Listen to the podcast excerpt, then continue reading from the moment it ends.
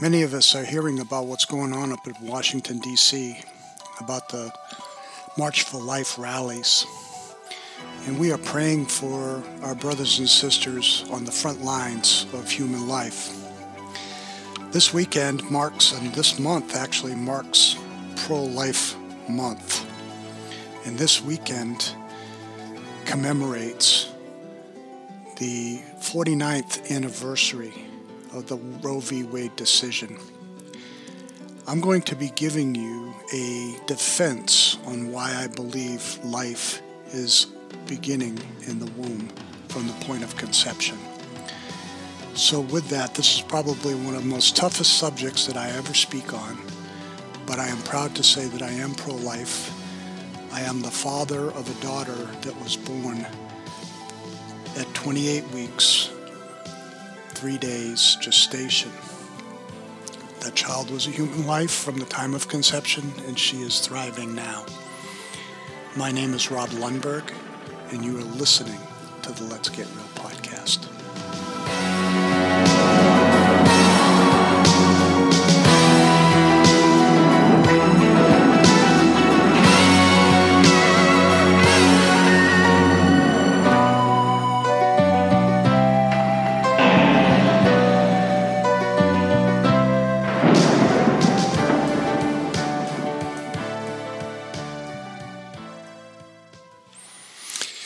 you are listening to the Let's Get Real podcast. Kind of a sobering opening, but I do want to let you know that I am unashamedly pro life. My daughter was born at two pounds, three and a half ounces, 14 three quarter inches at 28 weeks gestation.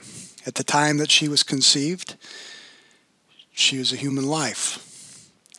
You know, we are marking the anniversary of what is known to be the anniversary of Roe v. Wade. And I want to read for you a quote as we get this episode launched. And it goes like this This is Norma McCorvey, the AKA of the Roe v. Wade case, Jane Roe. There is no real Jane Roe, uh, so to speak. It's like John Doe. But nevertheless, what you have is uh, a pseudonym and the name is the late Norma McCorvey. She said this. It's from a mainstream media watchdog that said this. Back in 1973, I was very confused, a very confused 21 year old with one child and facing an unplanned pregnancy. She says in the ad, at the time, I fought to obtain a legal abortion, but truth be told, I have three daughters and never had an abortion. I think it is safe to say, and this is probably the the clenched fist and with the with the uh, brass knuckles in it. She says, I think it's safe to say that the entire abortion industry is based on a lie. I am dedicated to spending the rest of my life undoing the law that bears my name. And indeed, she did do that up to her dying day. Her name is Norma McCorvey. And what I want to do in this episode today is give you a defense of why I believe life begins at the womb. Before I do that, I just want to give you an update you know that the Supreme Court has started deliberating and making decisions. And of course, after the Supreme Court decision in December, it was determined that the provider's challenge to the law could proceed against some of the state licensing officials, and the justice left the law in the place of litigation continued.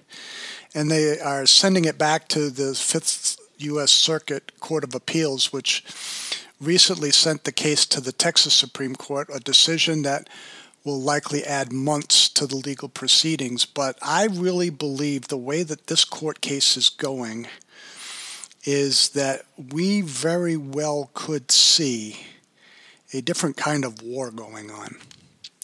Instead of the war for having an abortion, we may be seeing the war in the courts as far as trying to regain the right because we very well in our lifetime could see Roe v. Wade overturned. Now, that would be determined by the states. I understand that. And I know that the liberal left is going bananas right now. But you know, I've got a blog posting on this, and all the years that I have been blogging, this is one of the ones that's kind of an anniversary uh, issue that we do bring up particularly. I am one who believes that in the sacredness of the sanctity of human life in the womb. And actually, I go from womb to tomb. And I have written a paper in grad school with regards to the very subject of the sanctity of human life from womb to tomb. I do believe that as well. So, what I've gone and done over the years is I've gone and argued this case in converse, not contentiously, but contendingly, there's a difference. You know, some pastors go and say that, you know, we need to contend for the faith, but they go and they say that, you know, we can't contend in certain areas. And there's certain things that we don't contend on. We don't con- we don't contend on meaningless genealogies and things like that as Paul wrote to Timothy on or to Titus on. But I do want to let you know that we are called to defend the faith and we are called to contend for human life in the womb. Now, like I said, I am a staunch believer of sacredness of the sanctity of human life from womb to tomb. I did write a paper in grad school and I've had many, many kitchen table talk type conversations in the academic arena, as well as as a staffer at, um, at the local with a staffer at the local college. Also in the medical arena when I was going and working in upstate New York. So the approach that I want to take to this subject is basically that type. And what I'm going to do is I'm going to start from science and then I'm going to move to ethics. And I'm going to move to the ethical issue behind this subject. Now, please note that all throughout this will address the sacredness of human life and it will support the sacred text of the Bible. Old Testament, New Testament. And with this being such an important issue, I am guessing that this episode will probably get some um, some static, if you will, if you have a question and you're listening to this, um, and you want to ask questions, I want to start right out and say that you can email me at roblundberg315 at gmail.com. I'd love to hear from you and discuss this with you, and maybe even in Google Chat we can kick this around as well. But this is a very important issue. And this is going to probably be one of our longer uh, episodes. I'm not sure how long we're going to go, but nevertheless, it's not important because this issue is of utmost importance. But as far as this issue is concerned, I want to let you know that this is a very important issue, and and uh, you know you'll read about that on my blog post, if you will. I'll link that post uh, in the episode in the episode posting as well. I only ask that if you are one that holds to a pro choice view, I ask that you indulge me in this case to see if there is a loophole that you can make your case and tell me where I am wrong. Now, I want to let you know this. This is going to be an intelligent case. This is not going to be an uh, that uh, uh, an emotional case. But I think that when we look at the science and we can go and see some of this stuff, we're going to start from science to show how science actually defends this. Now, it is often said that science does not say anything, but scientists do. And I believe that wholeheartedly.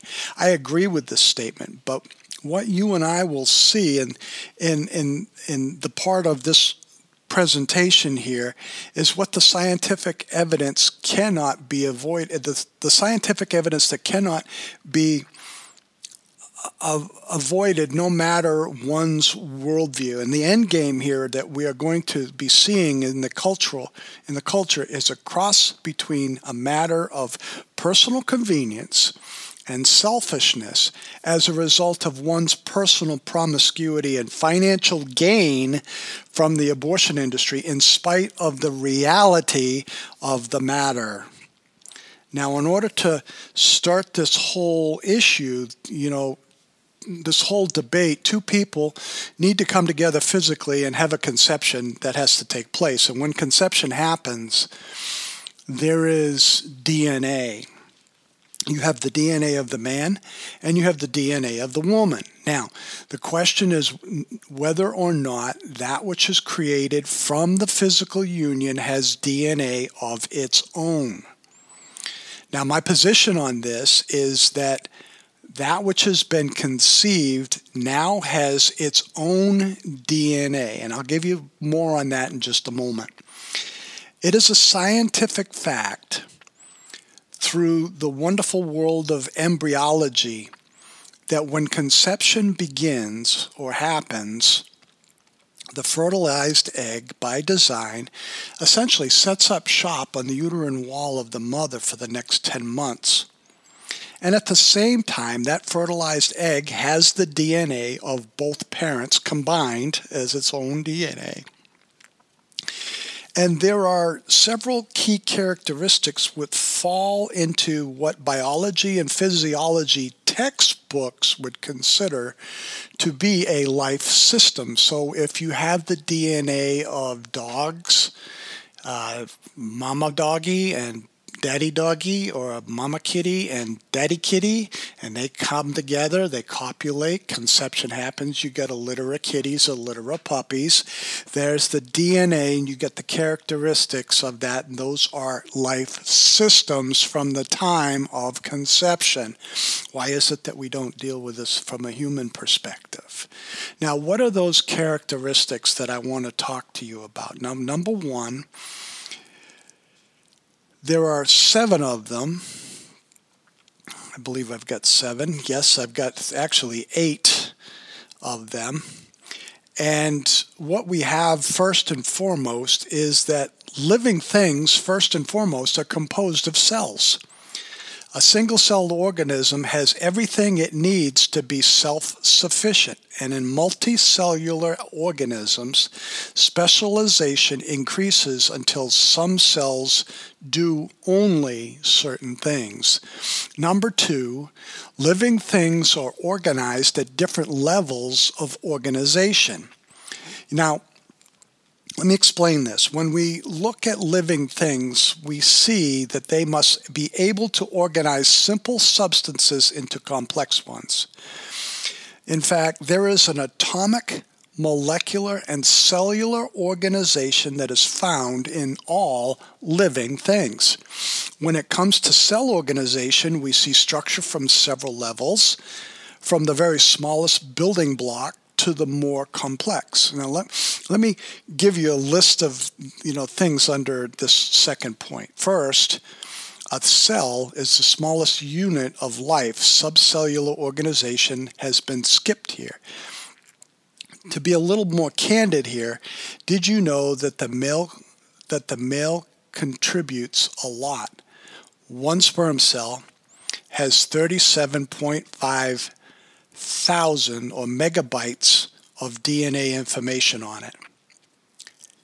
The cell is the smallest building block of life, with, of, but no matter what kind of cell one is talking about, it is packed with information. If there is information, it must come from somewhere or someone.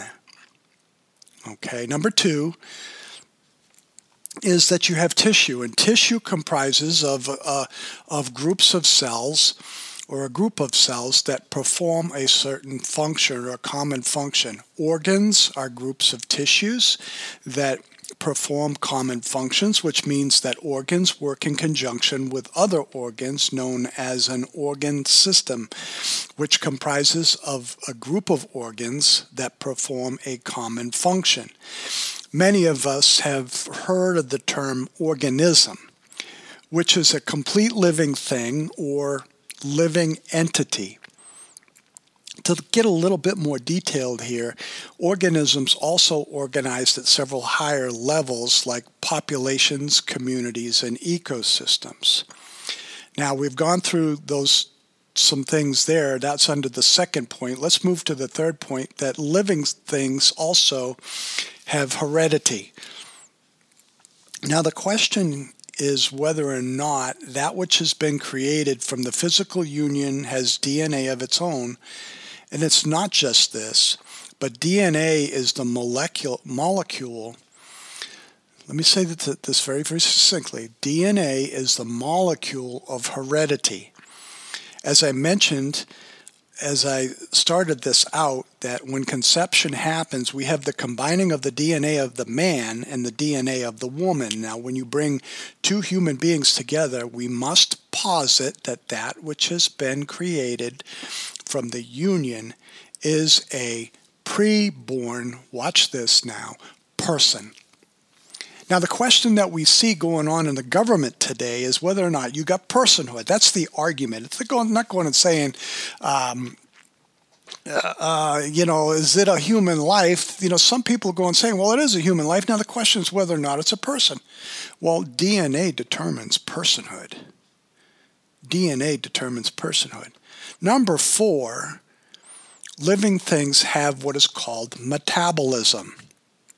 Metabolism is the set of life sustaining chemical reactions in organisms. So, when it comes to living organisms, living things take in energy, they take in light, they take in food, etc., for the maintenance and growth living things do what they do by using metabolism.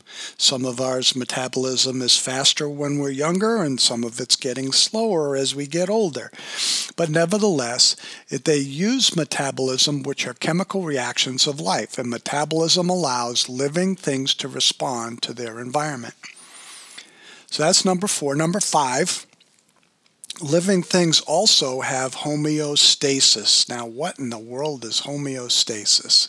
Homeostasis is the state of steady internal physical and chemical conditions maintained by living systems.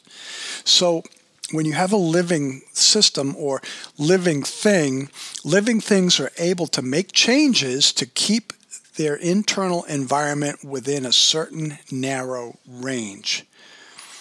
Did you know that when you shiver, it is an it is a designed example of homeostasis to keep the body warm. When you shiver, you are trying to keep your body warm. That is what that is a example of grown up or, or mature uh, person homeostasis. Number six, living things grow. Living things display growth in utero through what is known as cell division, which is an orderly formation of new cells. Living things display growth by cell enlargement to a certain size and then it divides. An organism gets larger as the number of its cells increase. Number seven, living things reproduce using DNA. You have the whole idea of the potential for reproduction. Reproduction is the essential for survival of a species. Now, when parents reproduce, the child grows in utero and ex utero and through the maturation process. All living things reproduce in one of the following ways asexual reproduction, which is the production of an offspring without the use of gametes. Um, then you have there is the most common approach of sexual production or reproduction, which is the producing of an offspring by the joining of sexual cells. And number eight, living things adapt and evolve, if you will, in a micro sense, not in a macro sense, redistribution of mutations of genes, genetics, a la Gregor Mendel, Punnett squares, if you remember that from 10th grade biology. This is the type of thing that we're talking about here. Living things adapt or micro evolve in response to their, uh, their environment. Now, adaptation is often misused by macro evolutionists, but adaptation is something that we do every day, no matter where we live or where we move to. Okay? Adaptations are traits in giving an organism an advantage in a certain environment, and we do this all the time. We adapt over uh, over stressful situations, passive stress situations. We adapt, and variation of individuals is important for a healthy species. Without it, a species cannot adapt. So, just looking at these eight things, you can see the science behind a life system. Now, let's look at the moral, ethical aspect of this, or what I call the morning after worldview, which addresses the life question. We've talked about the science.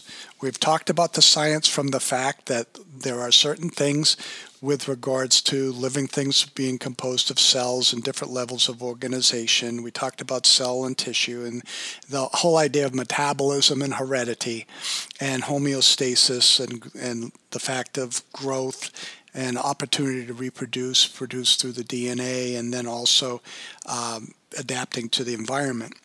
You see all of this in the womb.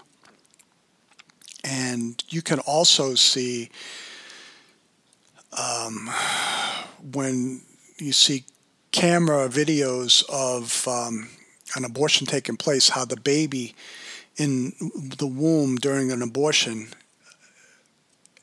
shows pain. Like I said, this is going to be a long, longer podcast, so bear with us, okay?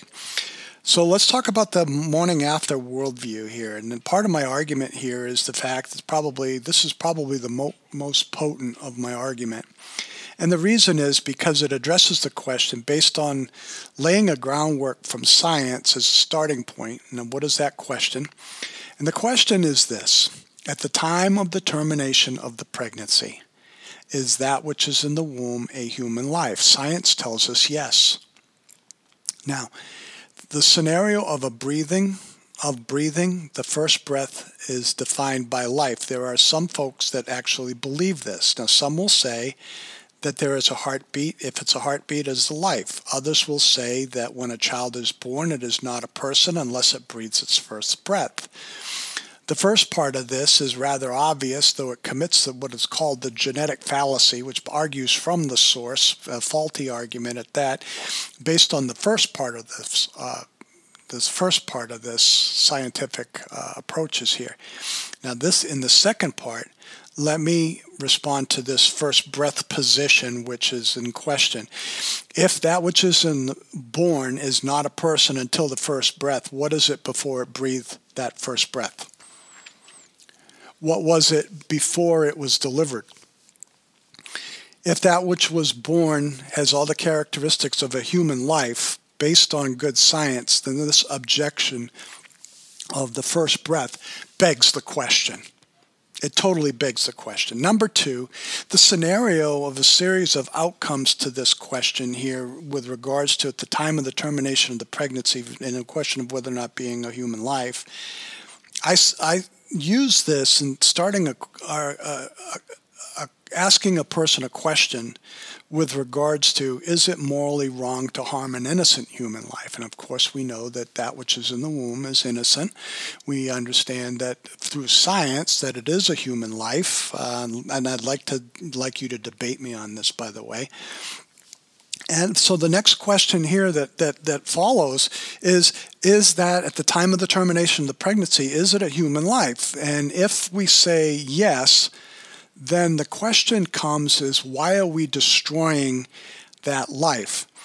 If the answer to the if the at the time of the pregnancy is, is that a human life is is no, folks, let's not use junk science. Let's use uh, observable, measurable, repeatable methodology to determine what that which is in the womb is before you go and throw it away.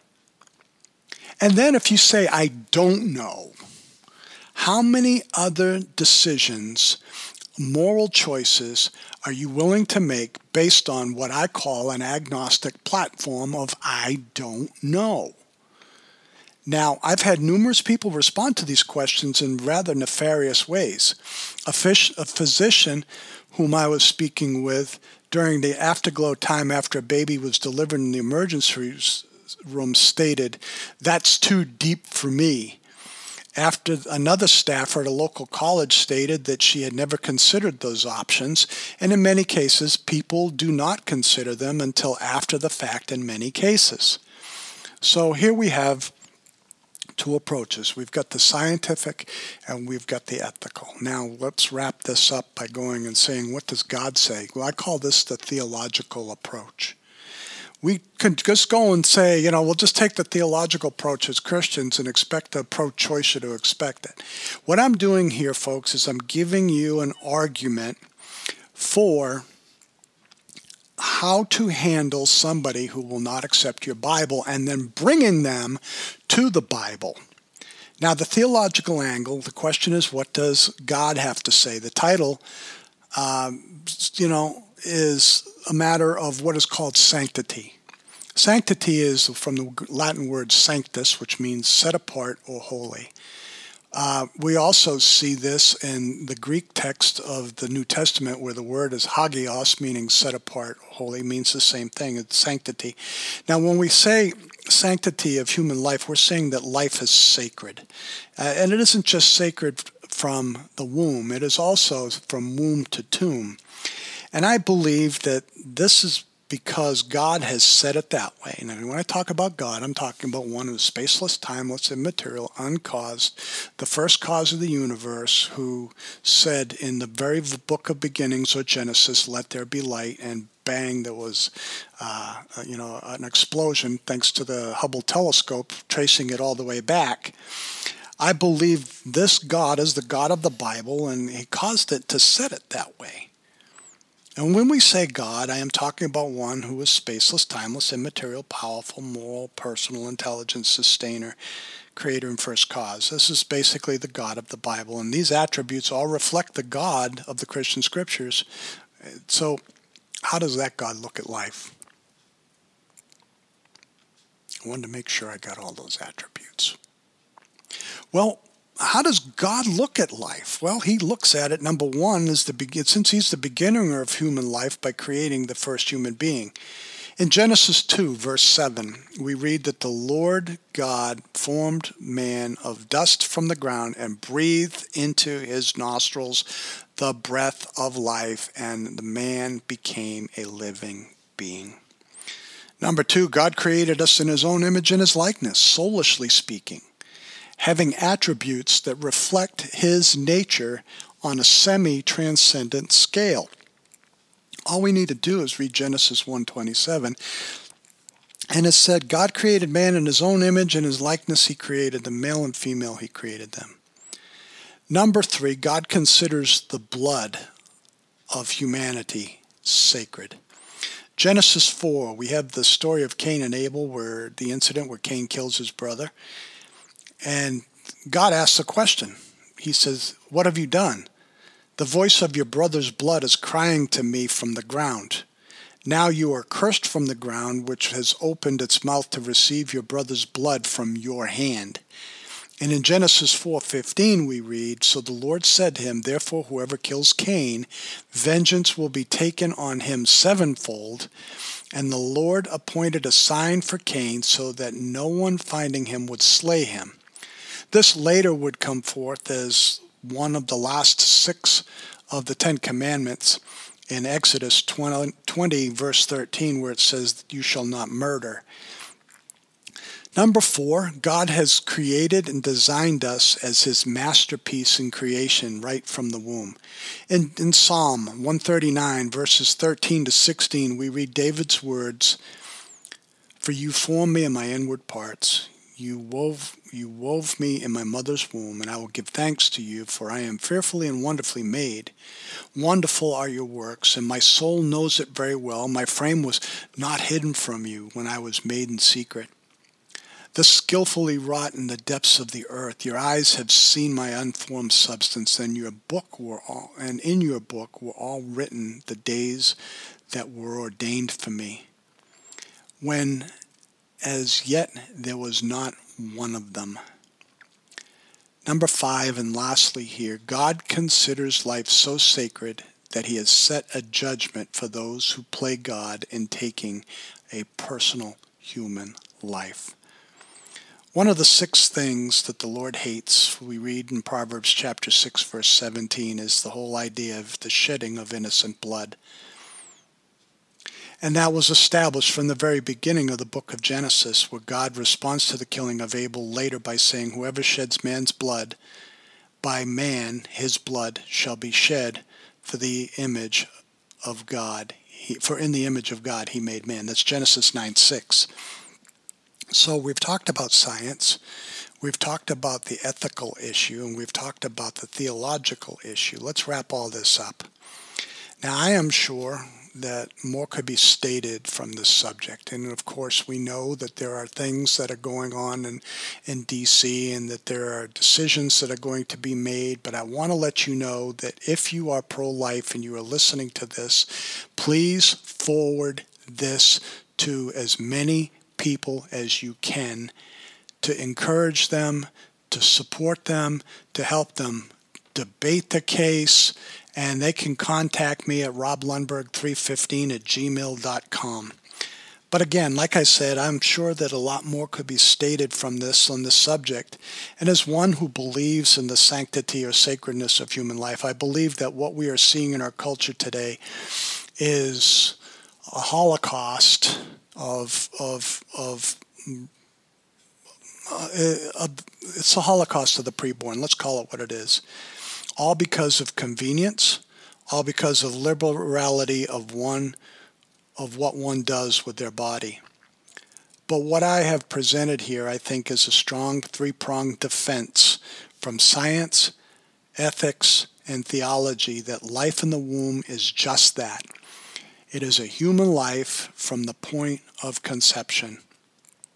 Now, I've been presenting this argument in conversational form for the last 20 plus years in the medical community and arena in the conversations of students at the local college university. Science is on the side of life, ethics is on the side of life, and lastly, God is on the side of life because He is the giver of life. So let me ask you a question. What side are you on? You might be thinking, well, is it morally wrong to harm a person? Is that person a human life? That's the question you have to ask and, and that you have to answer. At the time of the termination of the pregnancy, is that which is in the womb a human life? These are the questions before us, and how will they, how will we answer them? Please know that if you are listening to this and you are one who has had an abortion, I want to let you know that I am not judging you on that decision. I am not your judge. The God who created you is your judge. But I want to let you know that He loves you and He's willing to forgive you. God is willing to forgive you because abortion is a sin of murder. And whether it is outward murder or inward murder of us creating murder our, from our heart, we are all murderers all of us have lied. All of us have committed adultery, whether it be physical or uh, emotional or in our minds. But I want to let you know that there's forgiveness. But folks, we are guilty before a God who is holy. And I want to let you know that we stand guilty. We stand, as, as I like to say, folks, we are toast because what we deserve is spiritual death and not just physical death. We are going to physically die one day, but we're going to stand before God. And the question is, what is it going to take for you to hear, well done, good and faithful servant? What is it that that you makes you think that you're going to heaven? Well, let me tell you this, that each and every one of us are guilty. And the reason is, is because God created everything perfect but we mess it up as human beings. But Jesus Christ, Jesus of Nazareth, born of a virgin, lived a sinless life, came, died, and rose again, came in order to restore you and I to good fellowship and relationship with God by trusting Jesus as Lord and Savior. You know, the wages of sin is death, but the gift of God is eternal life through Jesus Christ our Lord. All of us have sinned and fall short of the glory of God, but God demonstrated his love toward us that while we were still sinners, Jesus Christ died for us. That if you confess with your mouth Jesus is Lord, and you believe in your heart that God has raised him from the dead, you will be saved. You will be saved from self, from sin, from selfishness, and that you can have that personal relationship with God. Please know that we love you and we are sharing the truth with you. We're not looking to be judgmental. And if you do have any questions, if you do suffer from guilt, the remedy for guilt is forgiveness. That if we confess our sins, God is faithful and He is just and He will forgive us of our sins and cleanse us from all unrighteousness. Every one of us have guilt that we struggle with, every one of us, including myself. But isn't it good to know that the remedy is forgiveness? I want you to know that forgiveness today. I want you to know that forgiveness. And if you have received Jesus Christ as a result of listening to this podcast episode, please let us know. Let somebody know so that we can help you with resources to get you on track and growing in your faith. Again, this is Rob Lundberg from the Let's Get Real podcast. You've been listening to my defense of sanctity of human life. As you go out this week, if you go and get involved in the coffee shop conversations or the kitchen table talk of, of work and everything, or you hear somebody talking or complaining about some of the things that are going on in D.C. as far as judicial cases, and perhaps this one here, you have now some ammunition to be able to go and share with somebody. Please share this episode. Please share uh, this this this episode particularly, and let them know about the Let's Get Real podcast with Rob Lundberg. And I want to thank you in advance if you do that. So until next week, this is Rob Lundberg from the Let's Get Real podcast. Uh, as, you, as you go out, be have the ears of the German Shepherd, and listen for those opportunities to to share the good news of Jesus Christ, the gospel. The gospel is that Christ died for our sins according to the scriptures. He was buried and he rose on the third day according to the scriptures. And that he appeared to the 12 and then of course the apostle Paul and in 1 Corinthians 15, the first four verses and following, he gives a list of those and he speaks of himself. He's and then he appeared to me as one untimely born. He saved me. If you don't know him, he can save you. So as you go out this week, go out and give them heaven, and we'll be back with you next week. Lord bless.